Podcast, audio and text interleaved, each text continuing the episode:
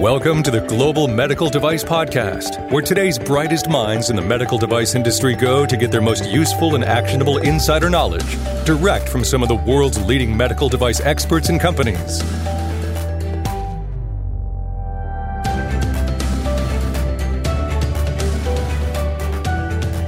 Greenlight Guru is committed to improving the quality of life, and now we're ready to improve the quality of education and training in the medical device industry. Greenlight Guru Academy is a comprehensive training resource for anyone looking to learn industry best practices with actionable training from industry experts. You'll get on demand courses that allow you to move at your own pace on topics related to quality and regulatory, product development, design controls, risk management, doc control. Honestly, it's too many to fit into a short ad. So if you're ready to level up your medical device education, visit greenlight.guru forward slash academy today. Hey everyone, welcome back. Today we're going to be talking with Rahul Kallampunathil from the Arbour Group, and I hope he will forgive me if I've mispronounced his last name. But we're going to be talking about digitizing your software as a medical device testing. Rahul is a vice president in Arbour Group's digital risk practice, where he builds teams that helps uh, companies proactively manage their regulatory and compliance risks as they embark or continue on their journey toward a true digital enterprise. Um, we go through a lot of different details regarding how to test. Um, what a software medical device is, what potential testing could be required. It's a very good episode as far as the the overview and the risk uh, related to your software medical device and its testing definitely recommend you check this out. Let us know if you have any feedback or comments at podcast at greenlight.guru. Thanks. Hey, good to be back. Hey, Rahul, how are you doing today? I'm doing great, Etienne. How are you? Doing well. So, just wanted to talk to you today a little bit about software as a medical device. We have a lot of different things to cover. Before we just jump straight into maybe the specific things, I wondered if you maybe wanted to give a quick overview of software as a medical device. And the reason I asked that is I recently heard uh, uh, assume zero knowledge and infinite intelligence, and I thought that might be a, a good way to start some some podcast. But anyway, wanted to. What are your thoughts on software as a medical device?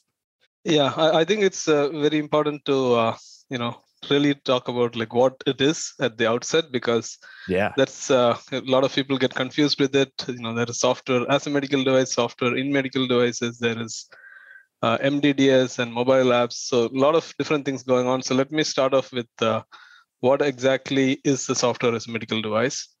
So software as a medical device is any software that is intended to be used for uh, for a medical purpose and it performs that purpose without uh, being part of a hardware medical device.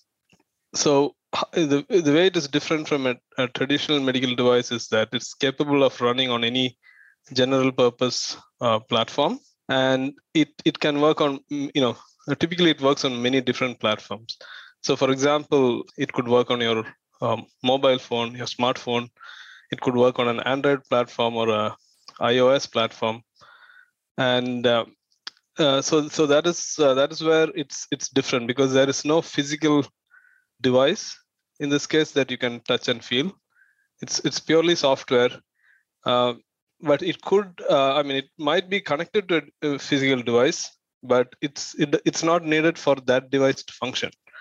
So SAMD, as we call it, software as a medical device, uh, may be used in combination with with a physical medical device it could be used with um, uh, with other SAMD devices, or it could also be interfaced with the general purpose software. So, but, so what's the difference yeah. in SAMD and SIMD, software as a medical device, and software in a medical device? So, uh, uh, so software as medical device is, is the one that is you know kind of independent of the hardware. Software in a medical device is it's it's, uh, it's part of that. Uh, it's embedded in that uh, medical device. Okay. Yeah, if if that medical device uh, if a physical medical device needs some software to for it to function, that uh, that wouldn't fall under SAMD. Okay, okay. Is there ever a gray area between the two where maybe a regular, or uh, you know, as you're going to submit that um, device to the regulatory agencies, where you're like, is it a software as a medical device or software in a medical? Is there uh, are there any gray areas yeah, I would say the uh, the one biggest gray area that I've seen in practice, uh, you know, having worked with this in the last few years, is between SAMD and sometimes MDDS. And MDDS, again, a lot of acronyms going to be used today. MDDS is a medical device data system. So essentially, what MDDS does is that it trans it can transfer data, it can store data, or it can display medical device data or medical imaging data, uh, but it doesn't do anything that helps with the decision making. Uh, in, in, in, in what I mean is that it doesn't have an algorithm or any business rule that uh, that converts the data it is getting into some other output. It, okay. it, just transfers data from point A to point B, or it just stores data. So a lot of uh, uh, the gray area usually is between MDDS and SAMD. Uh, SAMD uh, helps with you know with various medical uh, decisions by practitioners for I'll give you just a quick uh, few uh, actual uh, examples that may help. So, and I'll try to make the distinction between MDDS and SAMD clear with that example. So, um, there are a lot of remote monitoring devices that we use these days, right? Uh, even when they, when the pandemic hit us, uh, and the hospital the hospitals were getting uh, overwhelmed, a lot of um, uh, healthcare providers they started uh, going with this remote monitoring model where they could treat the patients at their own ho- uh, homes uh, especially the ones that are not you know super critical. Uh, by uh, by having them wear various you know devices that monitor their vitals so for example a pulse oximeter but the pulse oximeter is won't be able to transmit uh, the readings, uh, especially if it goes below, below a certain threshold, to the to the healthcare provider who's at a physically at a very uh, distant place. So, in, in that case, there are um, there are software device software that actually takes the input from those medical devices, and it, that software is usually on the smartphone. So when the patient is wearing a pulse oximeter, the pulse oximeter sends a reading to this uh, smartphone, which is uh, placed in uh, proximity to that uh, uh, to that patient, and that uh, smartphone in turn transmits that information to a cloud-based central centralized location where the where the doctor can see the the vital parameters of that patient. So if that software is just sending the reading from that uh, uh, the pulse oximeter which is attached on the on the patient's body to to the doctor's dashboard then it would be just an mdds because it's not doing anything with the data. If it shows the oxygen concentration is uh, 90 it would just show that uh, it is 90 on the doctor's dashboard. Okay. No that yeah, makes that is yeah. Go ahead. Yeah sorry just one more thing. So yeah. that is mdds so if the same software were to have some thresholds and uh, you know alert the doctor. So say the doctor sets up a threshold like uh, if it's below uh, 92 uh, i need to get a notification right away because then you need to more actively monitor the patient. So in that case the this if the software has that uh, uh, algorithm built into it or the you know or that rule where it takes the reading it analyzes the reading and then does some action based on it. In this case generating an alarm. In that case it's a software as a medical device. Wow. Okay. Interesting. So um it's it really seems to boil down to uh, indication for use maybe a few other pieces of criteria. So yes yes. Yeah. one thing yeah. I, one thing i'd ask about that then um, do you see uh, or, or or have companies when they look at this, you know, the possibility to just stay in the MDDS realm um, versus going, you know, taking that leap into software as a medical device. Um, that one feature where it would alert the doctor, it seems like it'd be a powerful feature to have, even if it's an MDDS. Um, and maybe maybe we're getting into the conversation. What is the difference in MDDS and software as a medical device as it relates to the actual regulatory submission or the actual development? Can you speak to that? Yeah, sure. That's a very good question, actually. Uh, so the MDDS uh, FDA has uh, uh, like earlier they had a different uh, guidance on this, but now the latest guidance says that all MDDS is considered class one, so you don't have to really go through that uh, pathway. uh, for MDDS. Okay. But if it's uh, SAMD, you still have to go through the uh, regulatory pathway to get it, uh, bring it to the market. Okay. And so, if companies are are looking at this these different pathways, um, yeah, w- have you gone through that process or had that conversation where um, adding that feature that will bring it up to a SAMD or, a class two level uh, is that something that maybe they would say, well, we don't really want to to pursue that, or or is that even a determining factor? Does that play into people's decisions in the development process, or have you seen that? Yeah, it, it I mean it. Uh, so so uh, let me also clarify that you know the, Sure. the regulators themselves have a lot of. Uh, uh, it takes uh, you know some time to get used to this because the the guidance is there, but when you go to like on a case by case basis, sometimes it's really hard to uh, determine uh, which cate- category it falls under, and um, uh, that uh, alert or alarm function that was just in one example. There could be other things like that. Um, where the software is helping make some kind of decision by by adding something more than what it received as an input. So for example if you're getting a lot of images if the software tries to read that image and say identify a potential health condition from that image that you know that also puts it in under the samd category. So as far as um, the um, the manufacturers are concerned um, I mean, uh, MDDS category is uh, you know much easier to bring to the market, but if if your product is sophisticated and it's it's really meant for a specific purpose, uh, uh, I mean, it makes sense to go go through this uh, route because uh, otherwise you're you're not really um, when you when you do the intended use, you really have to say that it's. I mean, it may have more capacity than what you're uh, what you're claiming to be. Sure, that makes sense. Yep. Okay. Well, so the standards in place that I think of are IEC 62304. Um, how do those impact SAMD organizations and how have organizations been implementing those uh, that you've seen?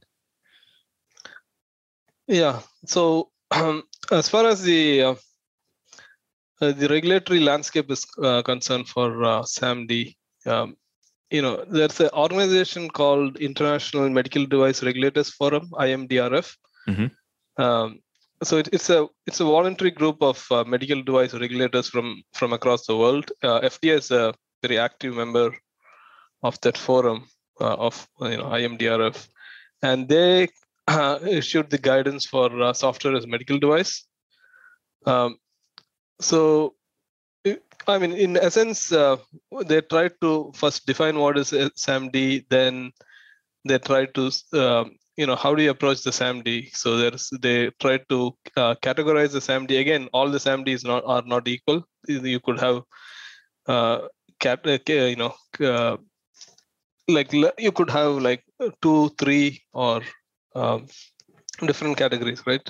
Sure. Uh, depending on the criticality and you know whether it's treating a serious or non-serious condition. So it could have those different levels. So um, so there is uh, that categorization is there, and then when you approach the SAMD um, itself, uh, uh, the IMDRF uh, uh, does uh, you know they do refer to that uh, IEC 62304 Okay. uh, for your uh, for your software design uh, and and this uh, system development lifecycle. One thing different from a traditional medical device for SAMD as far as IEC uh, 62304 is concerned, for a uh, for a traditional medical device, usually you know you go through that uh, life cycle and then um, it's it's pretty steady state after that. Like once you uh, design and uh, uh, develop and manufacture the product, it's not very often that you you change the pro- product. For software as a medical device, uh, just by nature, there are so many frequent changes. There are new upgrades, there are releases, and so Yeah. on. So so your life cycle has to be they call they use a term instead of SDLC system development life cycle. They use the term hmm uh, TPLC, which is the uh, total product life cycle, because the life cycle, uh, you know, it doesn't end with the mark- uh, marketing of the product. You, you even after it goes to the market, you need to uh, monitor it in the Right. and collect, uh, yeah, collect real world data, and um, and also uh, you have to push upgrade uh, you know the new versions to the uh, customers. You have to test it before you push it out. So all that is there. So so it's quite different in that way. So how do companies so what i i totally agree. The the changes are much rapid, more rapid in uh, software, and uh, yeah, there's there's different challenges with that as far as uh, change management. We don't necessarily have to go into that necessarily, but the testing itself. Um, one thing I might ask is uh, how does a company prepare for the softwares and medical device te- testing, and and maybe if I took a step back, you know, you have uh, software companies that are pure software, and then you have medical devices that are pure medical, and then it seems that we're we're seeing a lot more software developers come into the medical device world to develop software as a medical device and the amount of verification validation i don't know if it's the same or uh, um, or if it's more rigorous i would expect it to be more rigorous but how do companies prepare for the level of vig- uh, of rigor that a, a samd would be would require? Yeah. So that's again an excellent question. So i would say i mean it's not necessarily more or less i would put it uh, i wouldn't put it that way. I would put it more like it's it's really different mm. what you do here because the one thing that it makes it easier i would say is it takes out a lot of those physical aspects out of the equation. So you know you don't have a machine you don't have to calibrate it all those things are not there. Yeah. Uh, but on the other hand uh, you know just the nature of uh, software it's uh, uh, it's something that you, you cannot uh, touch or see. It's, it's all code. So mm-hmm. so the fr- from a testing perspective especially um, there's a lot of things that uh, you need to um, pay attention to. One is the uh, that's a whole uh, clinical evaluation um, that needs to be made, and uh, um, basically there should be a valid clinical uh, association between your SAMD's output and the uh, targeted clinical condition. You, you, need to be able to demonstrate that that that relationship is there. So. so the, you know step one is really to make sure that through testing, you have to make sure that uh, the, uh, the SAMD correctly processes the input data and uh, provides the accurate uh, and precise output. That is, uh, you know, step one of testing. The step two is really to show that that uh, output that you got that meets the intended purpose for your targeted population in, in that clinical context. So, okay. Yeah. So, um, and when they're setting that up, uh, I suppose the uh, it, I guess it just depends on the standard of care at the time that they're uh, they're using to evaluate it against, whether it's a, a doctor's determination of um, I don't know imaging uh, versus the algorithm's determination from those same images. Is that kind of uh, part of what that clinical validation is is evaluating? Yeah, that's definitely uh, one way to do that but I would take a step back. So if you look at the uh, uh, background, um, first of all, the the quality management uh, system or quality management process that has to be established even before you uh, uh, you know even before you think about the product, right? Like even before you design the product. Sure. So that that should take uh, into account all the things that are different for a SAMD. So your traditional and you you actually used two good examples. One is software companies that are bringing SAMD products to the market, and the other one is the uh, traditional medical device manufacturers bringing SAMD. Um, so the traditional manufacturers, they usually already have a quality management system. It, it just needs to be adopted uh, and uh, and and slightly changed to, to accommodate all the things that the SAMD uh, needs. Uh, but when it comes to the software companies, a lot of them they don't have a, a, a quality management system uh, that is that stands up to the FDA requirements. I mean, they may have something from a good IT practice standpoint, but not from a FDA, you know, life sciences standpoint. Yeah, and let so, me let me ask yeah. you something about. I don't want to cut you off. Um, yeah, no, there's something you asked about the uh, with the or you said with the QMS there they may have an established QMS. Um, it just needs to be adopted and maybe slightly changed. What are those slight changes in your mind that that might be required in a typical medical device company that's starting to develop software? So um, the the traditional uh, medical devices, they you know it, it goes through a very uh, I would say very re- regimented process where you know you have a design file, you you you, you kind of know things ahead of time. You you want it to do in a certain ways, and then you uh, go and build it, then you test it, and mm-hmm. then um, you know you you take it to the regulatory pathway, and then you launch the product. When it comes to SAMD, uh, just because of the uh, you know there's no you're not physically building anything it's it's coding. So the the way the coding works you know we are in 2022 it's it's a very agile environment right? I mean it's not like uh, where you you you kind of uh, go into it with uh, uh without knowing a lot of things. So uh, and your testing has to be kind of uh, dynamic along with the with the design and development. So so what it means is that you you could uh, possibly use uh, some kind of methodologies like agile or devops which are more suited to these kind of uh, you know rapid development uh, and then continuous change kind of situations.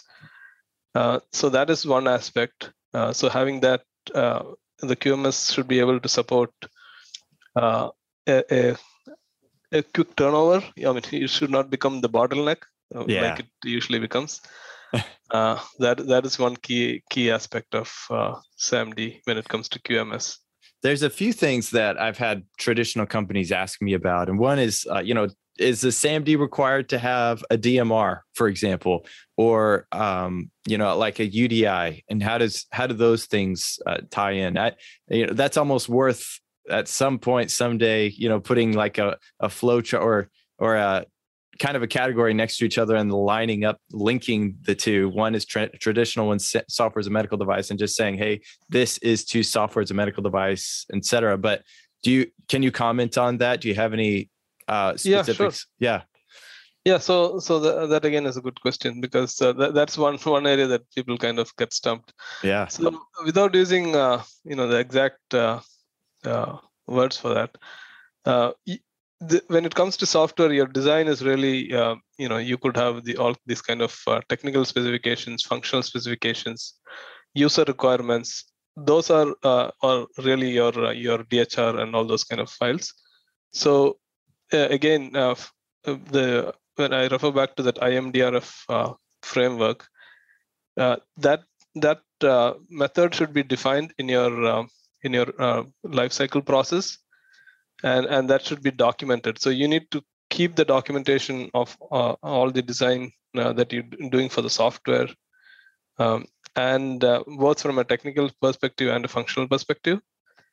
And and any additions that uh, that are that are made. And and in this in this uh, SAMD world there are quite a few changes that uh, that happen frequently. So so all that should be retained and that is where uh, uh, digitalizing the uh, all these files be- becomes very uh, handy. Because um, if you if you look at uh, any of these uh, systems that support agile i mean there are a lot of tools out there in the market. Yeah. Where it, it becomes very easy to do that. I mean you have your user stories and then they directly you have your test cases they all correlate. So all that goes into your into your file I mean, that's yeah. what you would retain. Okay. Yeah. And I definitely, um, uh, I definitely agree. I much rather see uh, things, you know, on the computer as far as being able to tie them to each other and link things versus having them on paper. And that's, of course, that's something Greenlight Guru kind of, uh, you know, we, that's the reason we're in existence.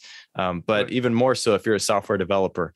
Uh, one other question about um, just wanted to run this by you. Uh, if we look at the design controls process itself, and if we move from the traditional manufacturer who's developing software and go go to the other spectrum, the software developer who is now moving into the medical device space, they may be scratching their heads about this design controls process. What are user needs? What are design inputs, design outputs?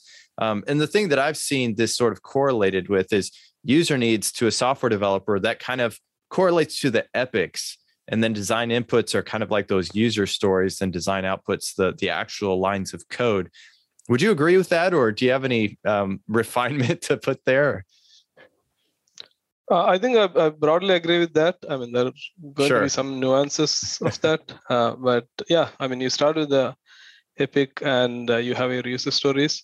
So when it comes to this SAMD, I mean, initially you you kind of know what the product is going to do. It's just um, the many things that you need to achieve the final output.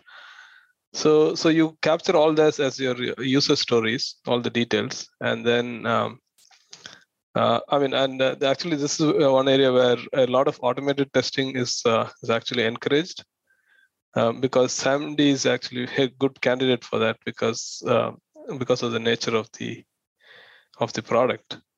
So uh, yeah, and yeah. and so that and that maybe we could uh, just go straight into that. I'm curious what your thoughts are as far as manual versus automated testing.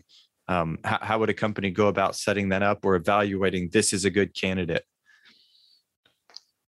So um, I mean, I think uh, for, for as far as uh, automated versus manual is, is, is, concerned, I mean, I'll come to this MD, but I think it's it's a much bigger uh, conversation happening in the industry because uh, the regulators themselves are pushing uh, towards CSA, which is you know computer software assurance instead of computer software validation (CSV). Um, and automated testing is a big part of it. I mean, it, the, the the other big piece is the risk risk based approach. So um, FDA itself is encouraging, you know, moving away from that the documentation intensive uh, traditional approach and moving more towards a risk-based approach where you where you uh, do more testing for the items that are, have more risk uh, and and also uh, use automated testing for that. So that's the uh, that's the larger um, uh, context uh, and when yeah. you put Sam, yeah, and when you put SAMD there, I mean the uh, the one thing that you can uh, really achieve is by automated testing is that the the extent of the test uh, testing or the test coverage uh, that can be um, that can be really enhanced by doing automated testing because if you do manual testing you usually use an uh, like a test data and like like one example of each scenario with automated testing, you can literally run hundreds of scenarios within the same time and with the same uh, kind of effort. And uh, you could use your uh, testing resources, your human resources, towards the more high risk areas where manual intervention is required. Uh, you could do it that way. Um, and then, but yeah, uh, but one there are some challenges too. Uh, I would um, I would say that uh,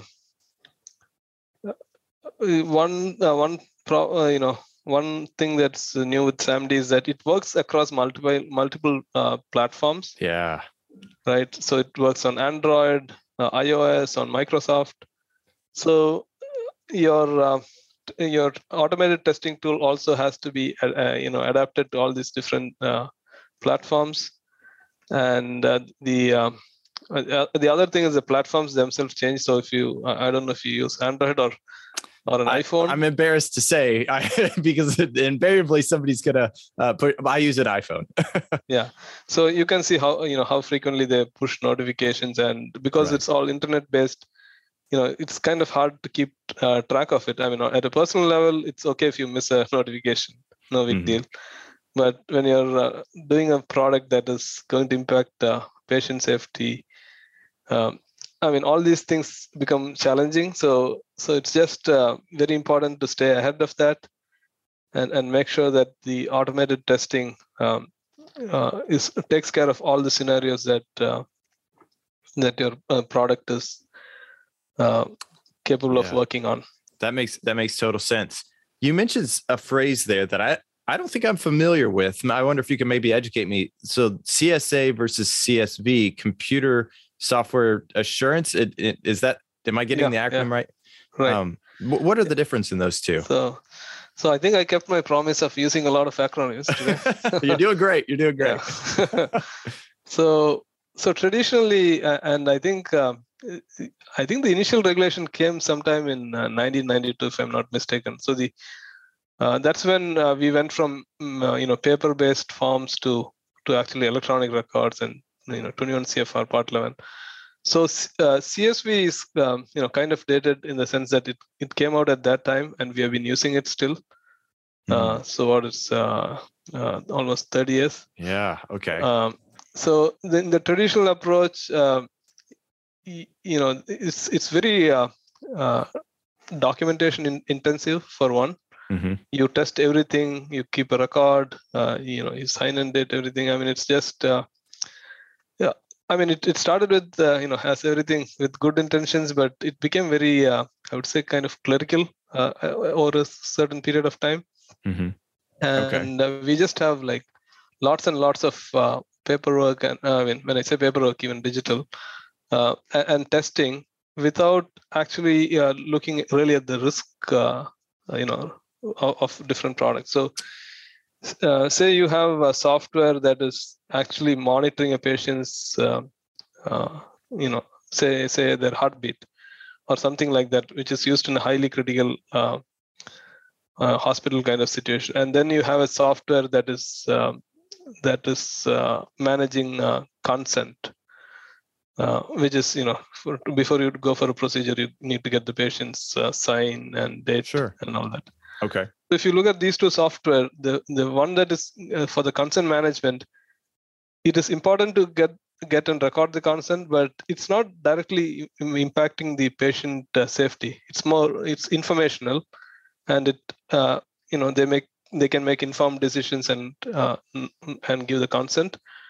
But this the one that actually uh, the other software that actually uh, physically monitor sorry the, the, software that monitors the patient's physical condition or the heartbeat mm-hmm.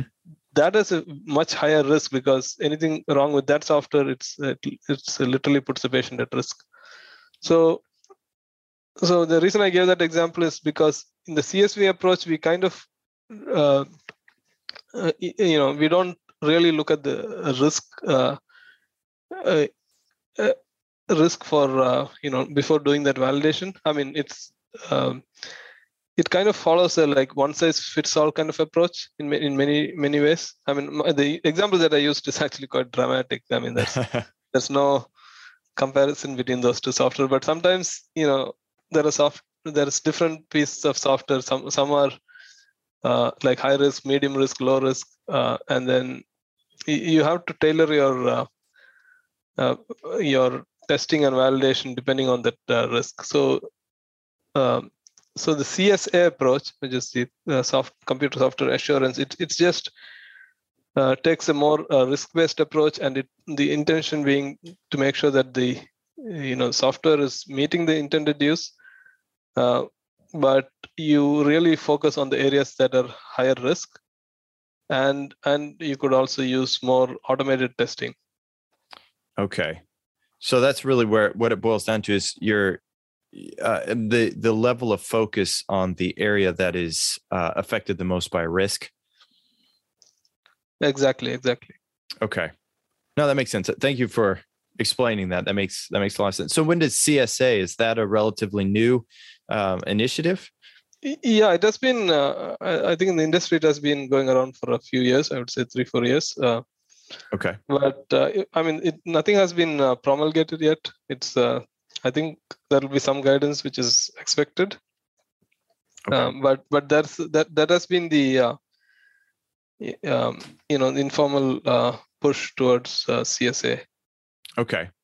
So in your in your experiences, then ba- you know knowing the the different types of validation, what are some uh, best practices that you've seen. And maybe you know i always learn from the pitfalls as well. So i don't know whichever direction you want to go the positive or the negative but uh, best practices for companies setting up their their test procedures or, or, versus maybe some common pitfalls that they should be avoiding.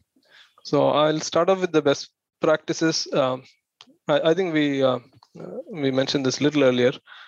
Um, the for as far as SAMD is concerned, uh, it's it's best to use a a methodology that is more suited for software.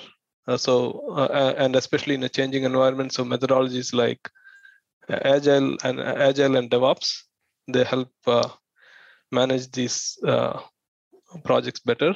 Mm-hmm. Um, you know, automated testing definitely helps um, because it helps uh, you know increase your um, increase your depth of testing, increase the number of scenarios. Um, and you really don't need to do a sample based approach you could uh, you you could kind of test the entire population so for example if, um, if you're using say a, a, samd which is like an um, image, which is an imaging software that kind of reads uh, uh, from different images and uh, and then comes to certain conclusions. You could feed it with like thousands of images uh, when you're doing a automated test.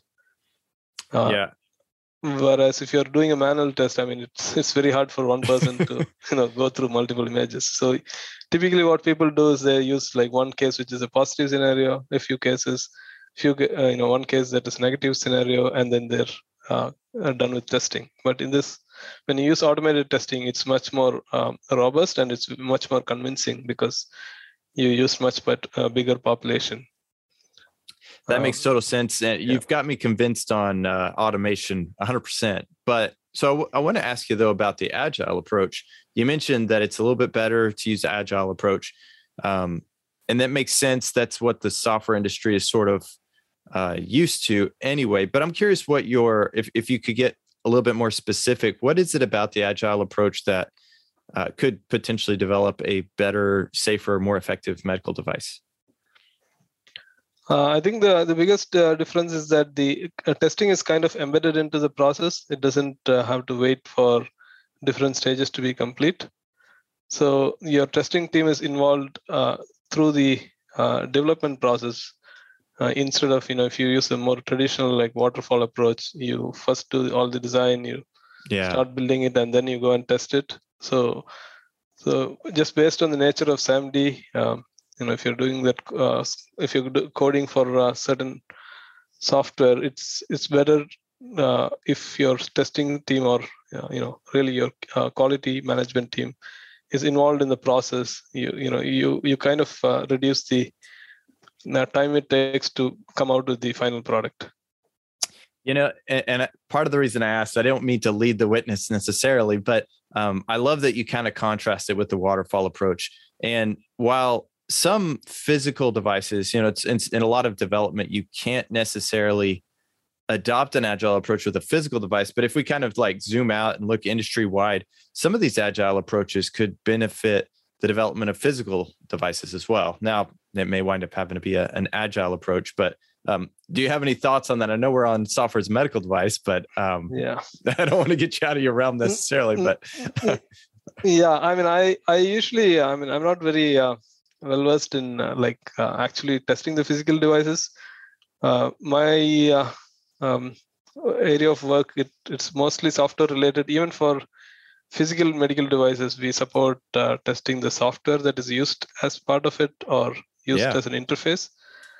Uh, but I think you know just taking a common sense approach, I think it it's it's kind of very hard to fit a physical device into that model because you you cannot really test it till it gets to a certain stage.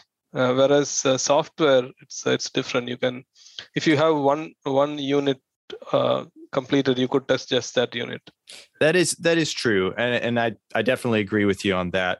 Um, however, there is kind of a I don't know. There's there seems to be an approach in the industry, at least I run into sometimes, where verification uh, is created as is sort of treated as an event, uh, a moment in time, versus a series of tests that could potentially be done on features. Uh, granted, you know, need to be done on the to be marketed device at some point, but um, still, uh, just a series of of testing. But maybe that's okay. a, a, conversation for a different day. But uh, yeah, any other any other thoughts on the best practices or or common pitfalls? I, I kind of cut you off a little bit. You you were talking about the approach and then the uh, uh, the automation. Any other um, tips or yeah uh, yeah, those, yeah. yeah those two points were you know more related to the quality side of it.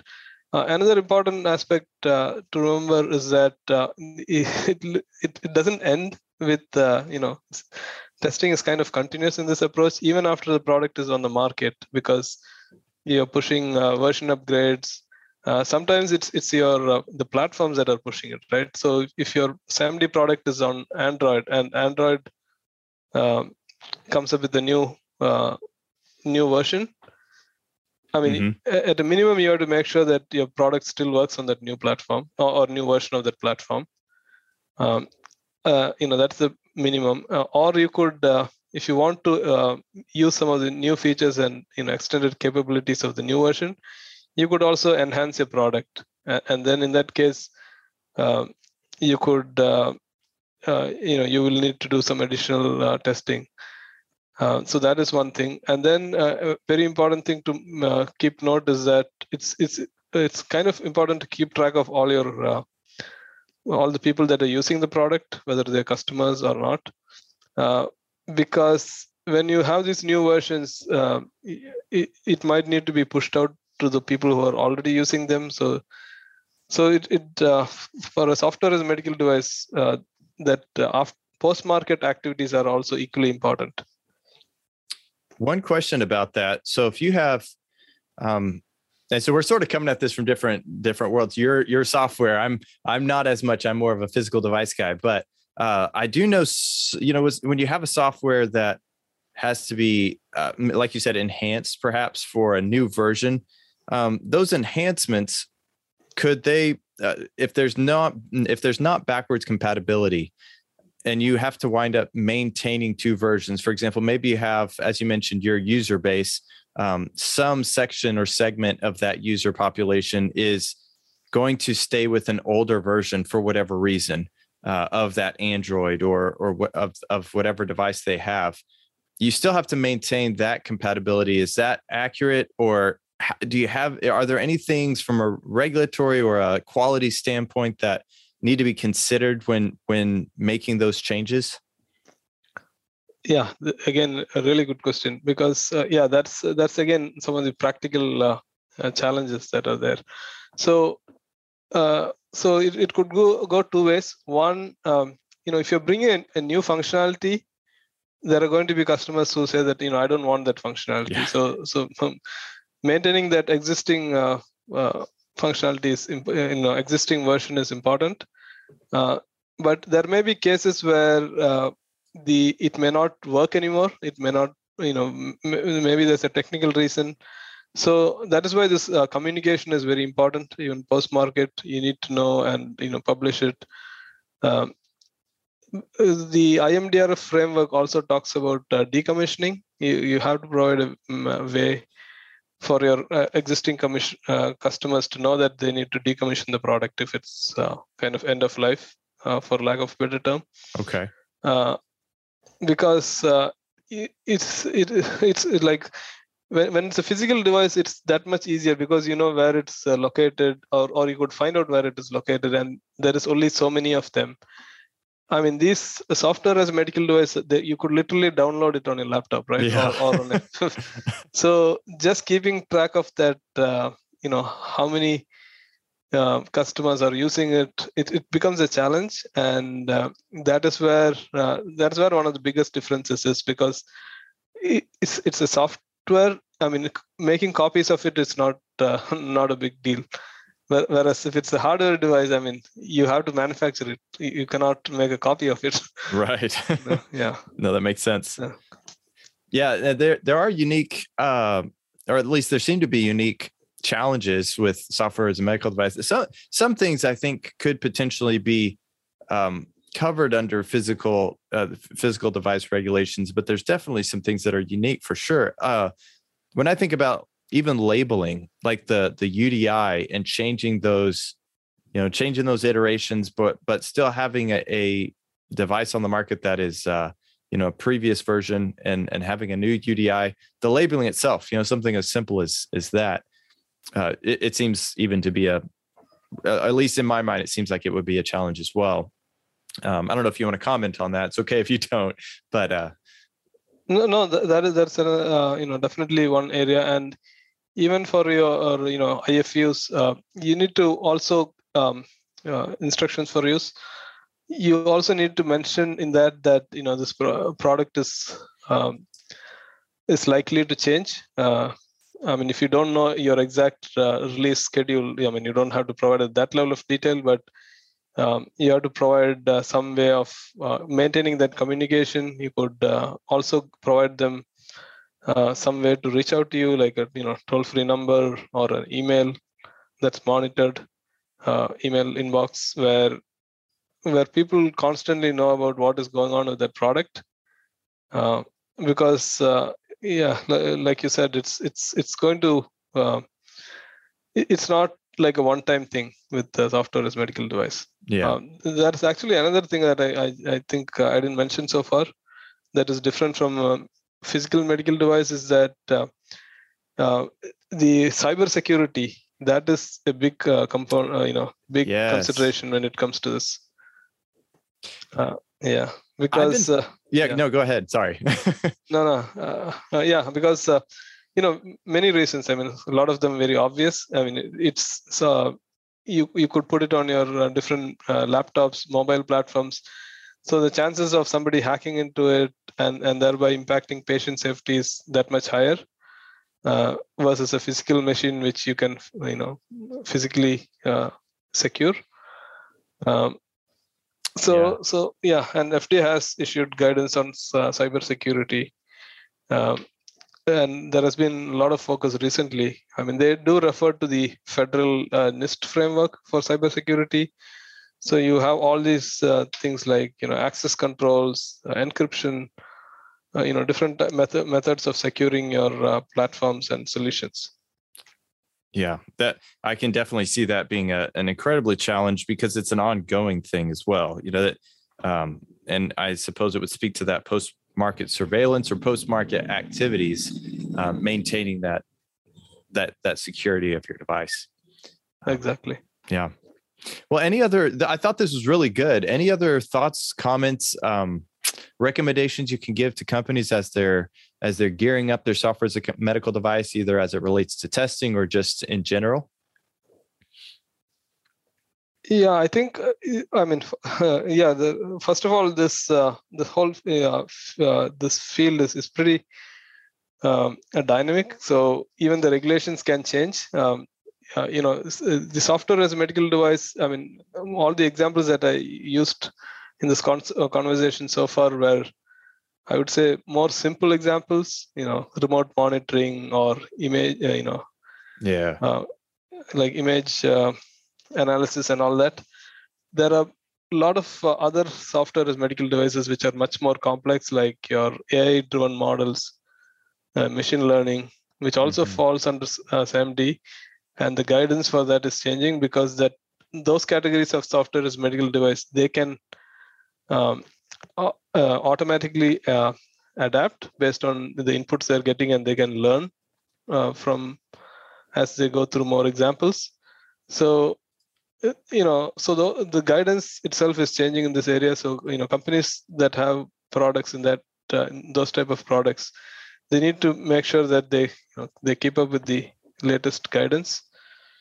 Um, uh, I think if a company has a good uh, quality management system, um, you know, everything else kind of falls in place because they would have a way to uh, keep, uh, keep track and monitor the changes, whether it's with the regulations or with the leading, uh, you know, IT best practices. But it's it's the challenge is more for the companies that are uh, that are more like software companies, which don't have that you know QMS framework. Yeah, that makes sense. So, and we definitely recommend, uh, uh, you know, going to the Greenlight Guru website if you need more information about some of these things. But do you, aside from that, you know, there's there's lots of different places you can get information. Do you have a recommendation, Rahul, for uh, um, for these companies that are maybe early on, um, just just getting into the medical device world, coming from the software world? Yeah, I think um, yeah, I think companies that are especially the ones that are new to this medical device world, they definitely would need some uh, help. I mean, it's Yeah, it's it's it's a lot of things to do, uh, especially when you're bringing out your first product. I think if you if you have uh, you know multiple products, eventually you get to a more mature state where you can kind of do it by yourself. But before that, I think uh, you know it's definitely makes sense to take help of uh, professionals.